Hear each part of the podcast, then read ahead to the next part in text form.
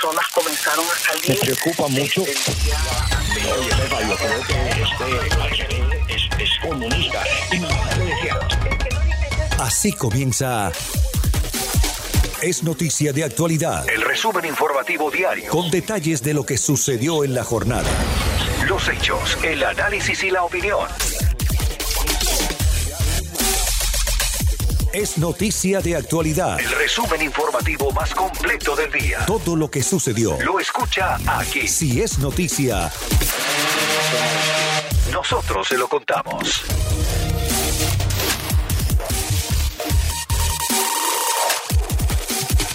Hoy es viernes, muy buenas noches, sí señor, le saluda Karinés Moncada aquí en su espacio informativo Es Noticia de Actualidad y digo su espacio porque ya eh, estamos muy agradecidos con los mensajes que hemos recibido, eh, muchos de ustedes complacidos con este resumen de noticias de lo que es nuestra nutrida programación en Actualidad Radio 1040 AM. Hoy es viernes 26 de febrero, así que adelante con las informaciones.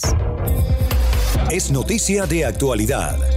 El resumen informativo más completo del día.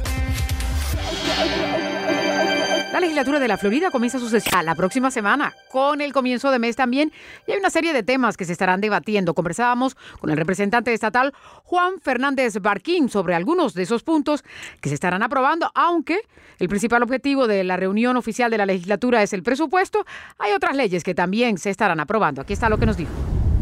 Ustedes ya han estado trabajando previamente, ¿no? A raíz de los cambios que se hicieron en la legislatura para no llegar y comenzar de cero. El principal objetivo cuando se reúnen cada año es aprobar el presupuesto, pero hay otras leyes y más ahora que estamos en pandemia. Cuéntenos un poquito cuál es esa agenda que se tiene prevista. Sí, correcto. Bueno, la manera que empezamos es que empezamos con las semanas de comité, donde empezamos a escuchar de los diferentes proyectos de leyes y también donde eh, los diferentes departamentos estatales nos informan sobre las eh, sobre el estatus eh, de lo que está pasando entre los departamentos. Eh, pero sí, las la cosas más grandes que, que yo anticipo y las cosas más grandes que vienen son, uno, el presupuesto. O sea que eh, nosotros al nivel estatal estamos obligados, obligados constitucionalmente por la constitución estatal tener una, un presupuesto balanceado, o sea que no podemos tener deuda. Eh, necesitamos llegar ahí y eh, nosotros anticipamos que vamos a tener eh, 2.75 eh, mil millones de dólares menos eh, del presupuesto del año pasado. Entonces es algo que nosotros vamos a mirar el presupuesto de lo- los diferentes proyectos, los departamentos, para ver cómo podemos llegar a, una, un presupuesto balanceado. Eh, Bueno, pero está porque es constitucionalmente así está establecido. El estado de la Florida es uno de los estados donde se tiene que balancear el presupuesto, ¿no? A diferencia del gobierno Correcto, federal que puede operar sin balancear presupuesto. Correcto, sí, pero el problema que tenemos eh, es que es que estamos nosotros eh, anticipamos que vamos a estar corto eh, casi 3 mil millones de dólares. Y, y, o sea que el, el año pasado fue no, el presupuesto fue 91 mil millones de dólares y anticipamos que este año que viene será más o menos como 88.75 mil millones de dólares. O sea que necesitamos reducir eh, algunos servicios y es algo que vamos a, debatir sobre eso y decidir qué, qué, qué necesitamos cortar y, y, y qué no. Eh, porque lo que un dólar que gastamos en, en un proyecto lo podemos usar en otro proyecto. Eh, pues sí. Ahora, el gobernador presentó también, él presenta como su, su presupuesto y ahí ah, de los recursos que se, que se están otorgando del gobierno federal, ¿van a ser utilizados también para balancear el presupuesto o no? Sí, bueno, en este momento, en este momento todavía estamos eh, colectando la información sobre la cantidad de dinero que fue distribuido de parte del gobierno eh, federal a los servicios eh, a, varios diferentes universidades, por ejemplo, eh, hospitales que también reciben dinero estatal. Es algo que, que muchísimos servicios han recibido dinero y es algo que estamos evaluando también para ver cuánto han recibido del dinero eh, federal eh, para ver cómo, cómo podemos eh, quizás reducir la cantidad de dinero estatal que vamos a darle para que lo podemos usar en otra manera. Entonces, ojalá es, bien posible que, que eh, que vamos a tener extra dinero, eh, más del presupuesto del año pasado, pero en este momento todavía estamos colectando información. Eh, pero sí, yo creo personalmente que sí va a haber dinero federal que podremos usar para, para, para, para llenar los huecos del presupuesto. Y ojalá no necesitamos cortar nada. Eso, eso es lo que yo espero, pero vamos a ver. Claro, ahora, pero ¿hacia dónde cree usted que se van a enfocar entonces esos recortes? Eh, yo creo que va a ser, eh, bueno, eh, yo creo que va a ser sobre, sobre todo, o sea que vamos a ver qué es necesario y qué no es. obviamente yo creo que la salud no va a coger cortes, yo creo que más dinero necesita ir a la salud por el COVID y por lo diferente, sí, por la gente que han sufrido el COVID. Eh, y todos los servicios médicos. Entonces yo, yo sí estoy eh, medio seguro que no va a haber cortes ahí, eh, pero va a haber varios otros departamentos y, y, que, que, vamos a, que probablemente van, van a reducir los presupuestos ahí. pero en este momento todavía estamos colectando la información con eso y eso es que puedes contar conmigo que, hablaremos de eso, tú sabes, cuando llegamos más a los últimos días de la sesión legislativa cuando, como decimos los cubanos, los cubanos estamos cortando el bacalao y decidiendo cómo, llenamos los huecos del presupuesto. Eh, si, si sea con dinero federales o, con los cortos, eh, eso, eso sí es algo que vamos a ver. Claro, ahora, ¿qué se ha aprendido de esta pandemia y que se va a aplicar a la hora de, legislaciones o a la hora de modificaciones, eh, representante? Yo creo que los proyectos de ley más grandes es uno, el, proyecto de ley mío sobre contra las manifestaciones violentas. Yo, yo sí espero que ese, ese, ese proyecto sí va a pasar. Eh, otro, eh, y ese, ese Yoli también que muchísima gente dicen que oh, es para evitar las protestas civiles. No, es ese proyecto de ley específicamente para evitar los delincuentes y los bandidos eh, y los atrevidos que van a las protestas eh, llenas de gente inocente y, tratan de, ponerse violentos y tratan de, causar heridas y daños a gente y daño a la propiedad pública. Eh, y a la propiedad privada. Eh, y, estamos solo asegurando los residentes de la Florida con ese proyecto de ley contra las manifestaciones violentas. Otro proyecto de ley que es bien importante, Yoli, que muchísima gente, de lo que yo he visto, muchísima gente no están hablando de este. Y esto, este protege negocios contra demandas frívolas en las cortes. Mm. Eh, o sea, si un demandante dice, ah, bueno, yo, yo contraté el COVID en un restaurante eh, es bien fácil alegar eso, pero en realidad es difícil probarlo. Entonces, para evitar las demandas frívolas, eh, eh, el proyecto de ley específicamente pone obligatorio que un doctor necesita firmar una declaración jurada asegurando que el demandante contrató el COVID en ese negocio y también el demandante necesita probar que el negocio intencionalmente fue negligente en no siguiendo las reglas recomendadas de organizaciones de salud. Pues vamos a estar pendientes, eh, representante. Muchísimas gracias por este contacto. Seguiremos pendientes de lo que pasa en Tallahassee. No, gracias a usted, Yoli, ¿ok? Y, ah. y, gracias a usted y ojalá, tú sabes, cuando, cuando progresa la sesión legislativa más, con gusto eh, hablaré contigo otra vez para darles eh, un aviso de lo que está pasando. Claro que sí. Muchísimas gracias por estar siempre dispuesto a conversar con nosotros. Hasta luego. La información para poder enfrentar los cambios que se avecinan la encontrará aquí el doctor Jorge Suárez Vélez, analista económico. Gente que está diciendo, ah, mira, me voy a meter a comprar una acción de GameStop. Esto que funcionó con Reddit y todo este proceso es algo que siempre te da ganancia. Entonces yo voy a meter mis ahorros a comprar acciones de una pirequería de empresa que está en vías de quiebra para especular con ella sin darme cuenta que de hecho lo más probable es que yo pierda todo mi dinero. Y cuando la realidad del día a día torna una tarea difícil de entender, es necesario comprender el poder poder de la información. Agentes federales se presentaron en una residencia del área de Sunrise al oeste del condado Broward en una operación contra la pornografía infantil. Para la policía, un momento, puedes parar un carro y cuando vas a pedirle la licencia, la persona saca la pistola y mata al policía, que ha pasado mucho, en cosa de segundos. La diferencia entre la vida y la muerte. continuar con estas teorías conspirativas. El señor McCarthy diciendo, nosotros no vamos a tenerlas en esas dos comités. Actualidad Radio 1040 AM para todo el sur de la Florida y 103.9 FM para la ciudad de Miami. Para la ciudad de Como Miami. está diciendo esta señora, lo que ocurrió en Parkland. La información actualizada sobre el COVID-19 es noticia de actualidad. Continúen escuchando. Es noticia de actualidad. La canción Patria y Vida que ha sacudido no solamente las redes sociales y YouTube, las emisoras de radio, sino al mismísimo régimen de Cuba, ha llamado la atención de la comunidad internacional, suma más de 2 millones de reproducciones en YouTube y se ha convertido en un himno del exilio que están buscando recuperar la democracia y la libertad en la isla.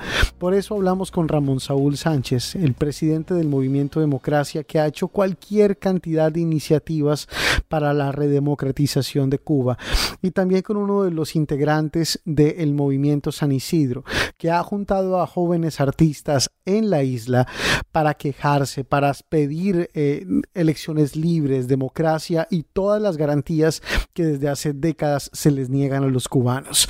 Esto hablamos con ellos en Actualidad Radio.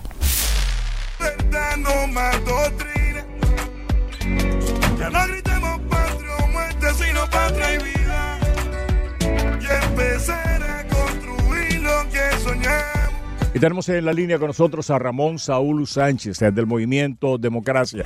Todo, todo hecho político tiene una génesis. Y la génesis eh, de este movimiento, que es, eh, eh, comienza en la década de los 80.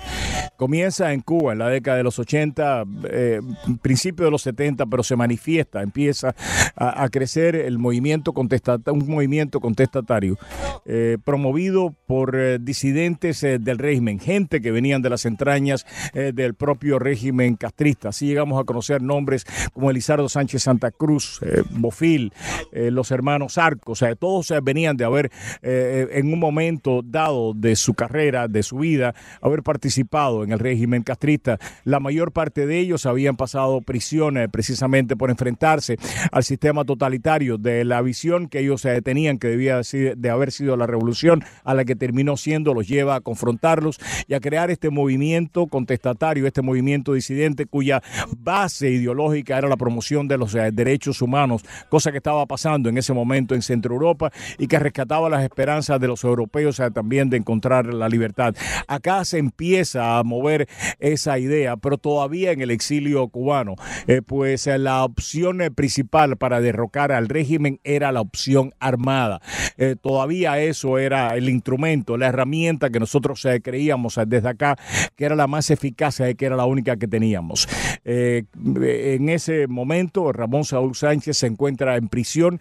eh, eh, por no querer contestar eh, las eh, preguntas eh, de un, gran, de un gran jurado que indagaba un posible atentado en contra de Fidel Castro cuando había visitado la ciudad de Nueva York para una reunión de las Naciones Unidas. Desde allí, Ramón Saúl Sánchez se plantea un cambio de estrategia, algo que es un paradigma, un cambio de paradigmas en la lucha en contra del castrismo y plantea desde la prisión el fin de la violencia como método de la lucha armada, como método para cambiar el régimen y plantea la desobediencia civil. Encuentra eh, pues entre que entre no solamente una resistencia eh, pues eh, cultural, eh, sino también aún muchos de los compañeros eh, que habían participado de la lucha armada con él no entienden al principio, pues este cambio de paradigma que desde la prisión eh, Ramón eh, plantea. Cuando sale de la prisión empieza esta prédica, empieza a convencer y poco a poco lo que era pues incredulidad, lo que era hasta suspicacia, se convierte en lo que en el día de hoy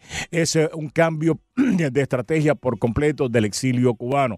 Esto lo lleva en la década de los 90 a crear no solamente el movimiento democracia y ir a Cuba a confrontar al régimen a través de flotillas, sino a respaldar a hermanos a rescate en su lucha precisamente por encontrar balseros y por promover la libertad de, Cuba. Eh, el movimiento democracia, pionero en este tipo y además eh, protagonista de este tipo de lucha, es eh, pues precisamente acá en el exilio la semilla que hemos visto germinar a través de los años. Hoy tenemos a Ramón Saúl Sánchez acá en la línea con nosotros. Ramón, han pasado casi treinta y pico de años desde que tú planteas desde la prisión el fin de la lucha armada, el comienzo eh, de este movimiento que se ve los resultados treinta y pico años después en movimientos como este de San Isidro, en canciones como esta de Patria y Vida. Adelante. Muchas gracias Roberto, muchas gracias eh, Camilo y un saludo a toda la audiencia de Actualidad Radio. Bueno, yo creo que todos nosotros, todos los de dentro y fuera de Cuba, todos los que han creído en la lucha armada, todos los que fueron a prisión eh, por luchar dentro de Cuba y también fuera de fuera de Cuba, eh, hoy tenemos que sentir eh, un orgullo muy grande y una esperanza muy grande en estos jóvenes eh, que están luchando dentro de Cuba y que están diciéndole al mundo con un proceso autóctono, con un proceso soberano, eh, nos estamos quitando de encima hemos buscado, hemos encontrado el método, la manera de quitarnos de encima la dictadura, pero además de eso nos estamos equipando con un instrumento magnífico para prevenir que en el futuro vengan dictaduras. Yo creo que si algún en algún momento ha habido eh, razón para mucha esperanza de cambio en nuestro país es este y nos hemos dado cuenta que estas dictaduras por, por lo cruel que son, precisamente por lo eh, por las incongruencias que tienen desde el punto de vista ético, eh, etcétera, eh, son son de cartón. O sea, ¿quién iba a pensar que una canción con un lema tan hermoso como patria y vida iba a poner a la defensiva a todo un sistema que se suponía que era infalible, que se suponía que era inconmovible y lo tienen eh, haciendo el ridículo ante los ojos del mundo y ante los ojos del pueblo. Así que yo creo, Roberto, que estamos eh, en un momento muy importante que hay que apoyarlos con todas nuestras energías y que hay que sumar además a todas las voluntades que se puedan para que esto se convierta en un movimiento proactivo de reclamo de derechos dentro y fuera de Cuba. Ok, Hoy a las 11 de la mañana, eh, Yotuel va a hablar ante, las, ante el Parlamento Europeo. Ayer habló eh, ante el Congreso español. Eh, hubo reuniones eh, con los grandes partidos españoles. eh, Yotuel participó en ella eh, y a la salida expresó su satisfacción eh, de cómo pues, los asambleístas españoles de todos los partidos entendían y se solidarizaban con la libertad de Cuba. Ramón, eh, lo que tú mencionas de sumarse a este esfuerzo, de no perder el impulso, eh, algo muy similar se ha visto en años recientes, cuando algunas, algunos esfuerzos terminan eh, llamando nuevamente la atención de la comunidad internacional. Eh, ¿Por qué ves más impulso en este y por qué mm, tanto interés en que esta vez no se pierda ese impulso? Mira, eh, definitivamente cuando a una dictadura se le, se le, se les viran los intelectuales, eh, los jóvenes, los músicos, los cantantes, las personas que le llevan, eh, le llegan al alma a los pueblos, eh, esa dictadura tiene los días contados. Pero encima de eso, la ineptitud del régimen, eh, la, la voracidad de ese régimen, la falta de, de, verdad, de, de- ser trans- transparente con su pueblo, eh, ya mm, es claro que son factores que está- lo están llevando al precipicio.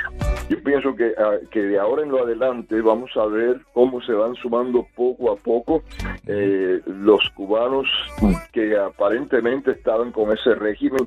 Y yo les digo a mis hermanos eh, de aquí y de allá hay que abrir los brazos y hay que estimularlo hay que restarle a la dictadura y hay que sumar a la democracia. Y esto se puede lograr si hay una, una- una voluntad de mandar el mensaje acaban de enviar eh, militares de acá un mensaje a los militares de allá para que no, no repriman a su pueblo. Eso es importante. Algunas personas lo han criticado. No, al contrario. De cuando en cuando he escuchado que alguien ha criticado que, bueno, que si estos artistas en algún momento dijeron esto o aquello. Miren, que lance la primera piedra quien esté libre de pecado. Aquí la cuestión no es lo que tú hiciste ayer, es lo, lo que tú estás haciendo hoy y lo que vas a hacer mañana para que se termine esa dictadura. Definitivamente hay, hay muchas personas que creyeron en ese sistema, muchísimas no, pero hay la mayor parte creyó en ese sistema y, y todo el mundo se ha decepcionado de él. Y estos jóvenes están haciendo un papel muy grande. Yo tuve el, eh, está eh, diciéndole, miren, lo más importante, el Partido Socialista Obrero Español. No estamos hablando de un partido derechista eh, ni conservador, estamos hablando de un partido socialista de izquierda. Recibió a Yotuel ayer y lo está apoyando. Eso, ese mensaje al mundo de- y ese mensaje al régimen, al régimen debe ser como una puñalada en el corazón, si es que lo tienen, eh, que, un cubano humilde, un cubano pobre, un músico, él esté, esté contribuyendo a que se conozca la verdad. palabra precisa, la sonrisa perfecta. Ojalá pase Efectivamente, tenemos acá, eh, precisamente hoy estábamos eh, rindiéndole homenaje, estaban escuchando ustedes a Dicemer el Bueno hablar de Israel eh, de buena fe, que actúa con altísimo grado de mala fe en estos momentos. Pero tenemos a Esteban Rodríguez del Movimiento San Isidro. Esteban, gracias por acompañarnos. Está aquí a Ramón Saúl Sánchez del Movimiento Democracia. Estamos haciendo un programa especial sobre patria y vida, sobre ustedes del Movimiento San Isidro, sobre este, sobre este movimiento que está cambiando la fisonomía pues, del pueblo cubano en su enfrentamiento para buscar libertad, para encontrar paz, para encontrar reconciliación, para encontrar vida y no tener como la única esperanza, el único camino, la muerte para vivir en la patria. Gracias por acompañarnos. No, eh, buenos días y gracias a ustedes por invitarme hasta. Cómo no. Dante Ramón. Gracias Roberto, un saludo y un honor Esteban, es un, es un orgullo y es emocionante poder eh, hablar contigo así a través de estas ondas libres, eh, los hemos seguido en cada detalle y apoyado en todo lo que hemos podido, todo el destierro cubano, eh, muy orgulloso de ustedes.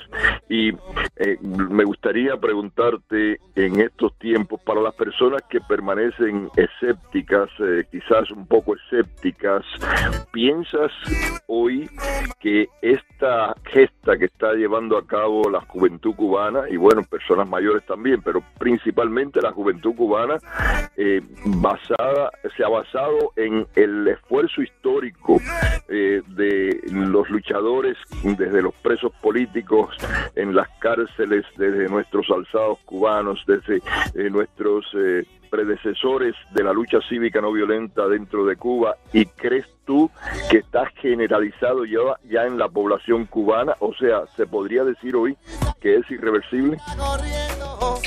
Eh, bueno, mira, eh, para mí, en primer lugar, es un placer enorme poder hablar con ustedes, poder hablar con ustedes ahí. Eh, decirles que ustedes, ustedes el, el exilio histórico fueron los que guiaron el camino, que trazaron el camino para que hoy muchos jóvenes nosotros estemos de una forma u otra eh, combatiendo en contra del régimen dictatorial que hay en Cuba. Sin, ese exilio, sin esas personas que se levantaron en el escambray, sin esas personas, sin esos, sin esos plantados que tuvieron el valor de no, de no retroceder ante todo lo que estaba viviendo en su tiempo, no existiera hoy San Isidro, no existiera hoy un Paco, no existiera nada de lo que existe hoy en Cuba. Eh, todo lo que existe es gracias a usted, primeramente, ese es el primer punto.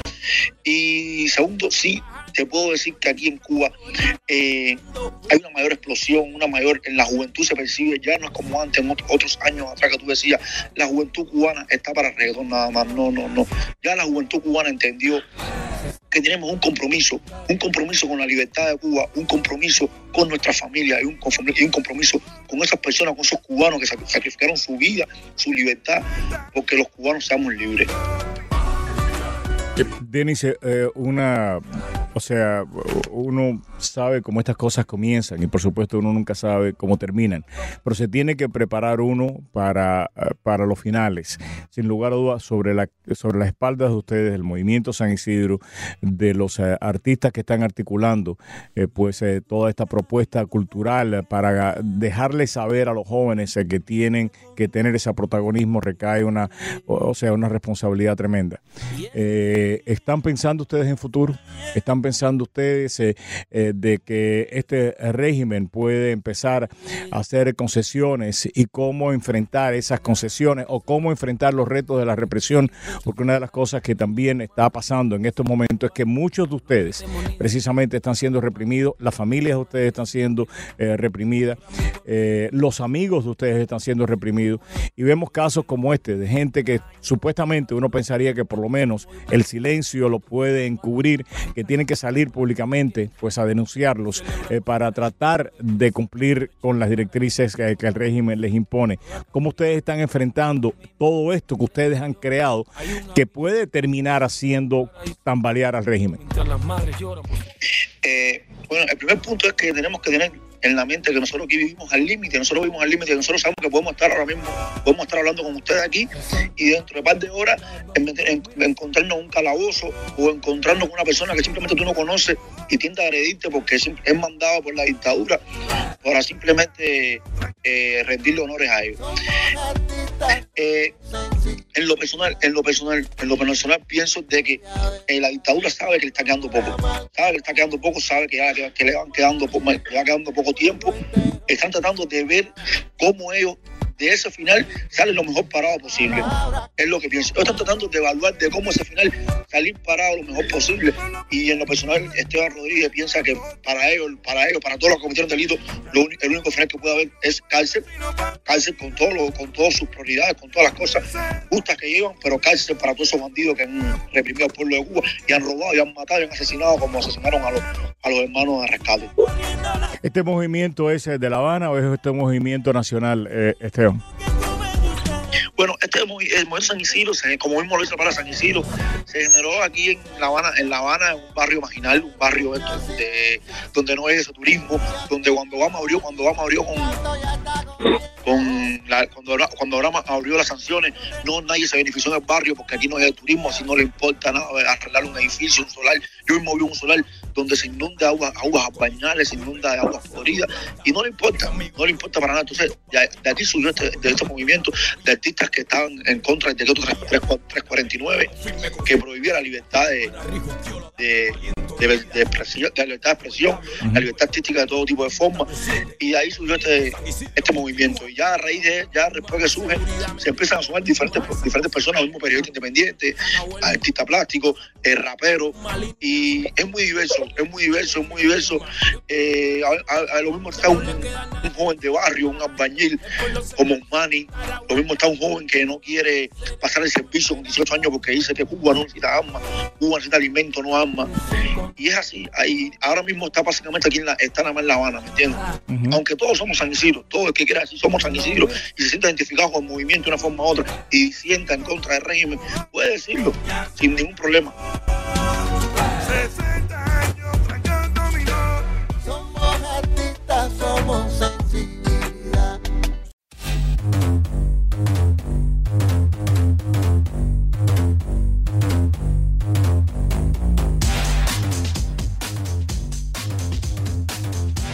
Se perdió, es noticia de actualidad Puede escuchar nuestro podcast a través de todas sus plataformas en actualidadradio.com. en actualidadradio.com.